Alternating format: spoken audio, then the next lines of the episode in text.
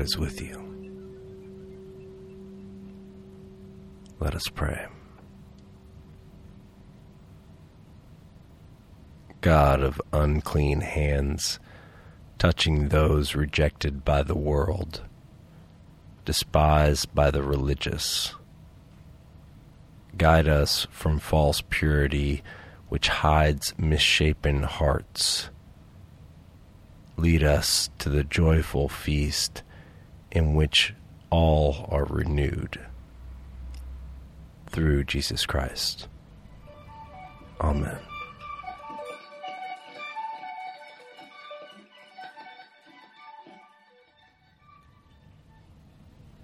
In April of 2020, I was hanging out in my front yard with my family, which is what most people were doing in April 2020 hanging out. A whole lot of nothing. The pandemic was in full effect. Everything was shut down. Schools, restaurants, businesses closed one side effect was that families and folks everywhere were getting outside a lot. I'd see people out like running. We'd see whole families biking by our house all the time, which is exactly what happened. We were out in our front yard, and a man and a woman cycled by with their little girl on the dad's bike. They looked so happy. Then the man said, Scott? Suddenly I realized that this guy was a guy named Wes, with whom I had gone to both high school and college. His parents had a place on the point at Rincon where our high school surf van would take us every day. And I was so caught off guard to see an unexpected friend that I immediately went up to him to like give him a hug. But with the pandemic and all, I realized like much too late that I couldn't do that. So there I was, already right next to the guy, and for a second we were both frozen in like awkwardness. What was the right thing to do in that scenario? In that weirdness, we settled on a fist bump, about which I was instantly remorseful. What had I done? Did I just expose his family to a deadly new disease? In the paranoid mindset of the early pandemic, we were defiled. Not so long ago, passages like this about defilement seemed crazy to me ritual cleanliness was not exactly a modern dilemma. Funny how a pandemic can change things. I used to think the Pharisees were legalistic, clean freaks. Now, they seem like good, practical folks. Washing food, cleaning your hands, isolating the ill, all of these seem like common sense, like practical guidelines for life, which is exactly what the laws were. The Jewish laws of defilement were intended to keep the community healthy. They were practical advice for commonplace scenarios. There were laws about touching dead things, laws for women's health, laws about blisters and festering wounds, and other such things. These laws kept the community healthy. If people are healthy, then they can connect with God and neighbor. But no one expected to be healthy all of the time.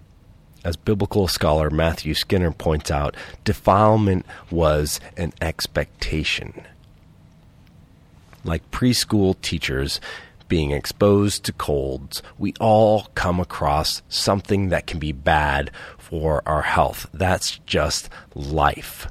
So the Hebrew laws were designed to help out with the messy parts of life. Here, Jesus is not negating those laws. In fact, Jesus is upping the ante He's saying not only do these things matter, but what matters more are your intentions. You might be walking down the road and unintentionally step in something gross.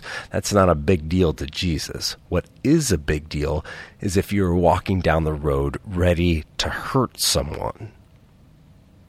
To Jesus, that is much more corruptive than some poo on your shoe. It is from within, from the human heart, that evil intentions come, and they defile a person. Don't hear what Jesus is not saying. He's not telling people not to get vaccinated. He's not saying that things outside of us aren't potentially dangerous. He's not saying that we should disregard caution.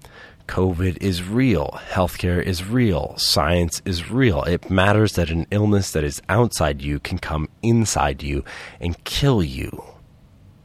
Jesus is also not saying that your inside is all full of shame and evil.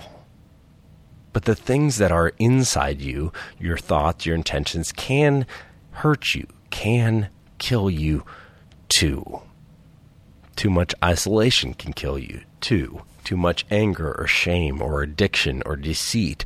All of these can kill you. Our inward lives matter. How we think shapes our lives and the lives of folks around us, whether it's an awkward fist bump in a pandemic or something much more serious if I seek health both as an individual and part of a community, I start by asking myself, what is my intention? What are my intentions? Do you guys remember the movie Donnie Darko?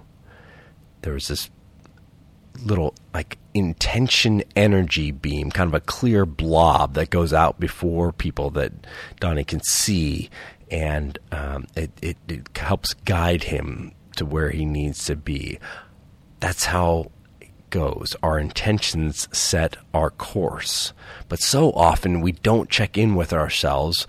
For the good of the community, for the good of ourselves, we have to set aside some time to get really quiet and ask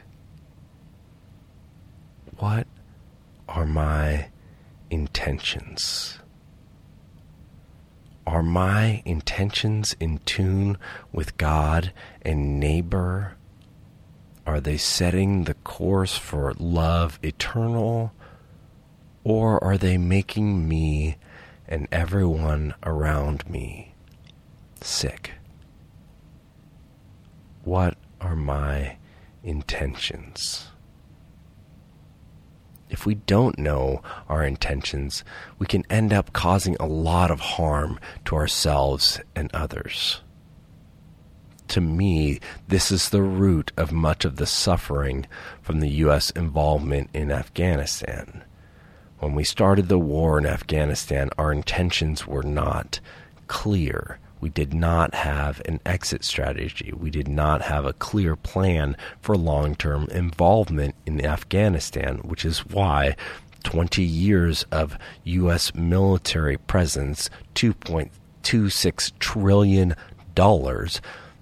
2,372 U.S. military deaths, two, or 20,320 Americans wounded in action, and any progress we made was wiped away in a week. And now, what is our intention? To leave without loss of American lives? To save face? What will become of Afghanistan? What will become of those who worked with us whose lives are now in danger. We must examine our intentions. If my intentions are spreading illness, it is time to ask God for help. Today's passage reminds us that intentions matter. The good news, the great news, is that God's intention wins out. God, who is with us always, has set clear intentions. Whatever we have going on, whatever we do or do not do, God's intention is always and forever love.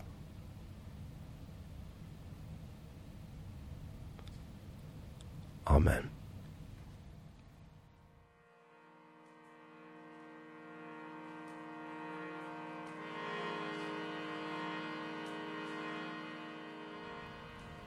The mustard seed it, this week is to examine your intentions. Go somewhere very, very quiet. Still your mind and body.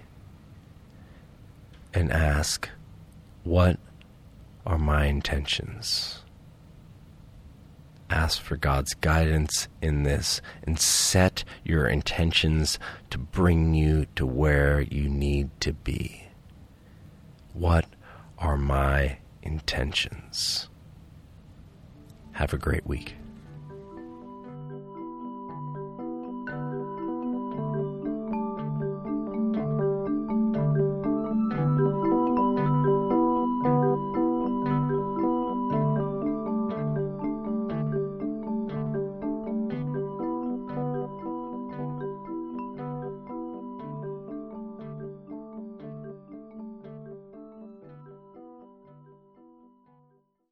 With trust and hope, we turn our hearts to God in prayer. Comfort and heal all those who suffer in body, mind, or spirit. Give them courage and hope in their troubles, and bring them the joy of your salvation. God of love, hear the prayers of your people. For the good earth, and for the wisdom to live into our interdependence with all of God's creation. God of love, hear the prayers of your people for the poor and the oppressed, for the unemployed and the destitute, for prisoners and captives, and for all who remember and care for them. God of love, hear the prayers of your people. Guide the people of this land and of all the nations in the ways of justice and peace, that we may honor one another and serve the common good. God of love, hear the prayers of your people. For deliverance from all violence, oppression, and degradation God of love, hear the prayers of your people. For the good work of this community, may our roles be uplifted by one another as we do healing work in Isla Vista and beyond. God of love, hear the prayers of your people. We pray this week for the people of Afghanistan, for the people of Louisiana with the hurricane, for the people of Haiti dealing with their political crisis and their earthquake. For all of these we pray. God, God of love, hear the prayers of your people.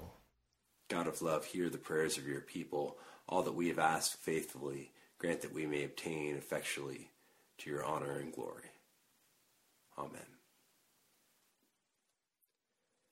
And now we pray the prayer that Jesus taught us, saying,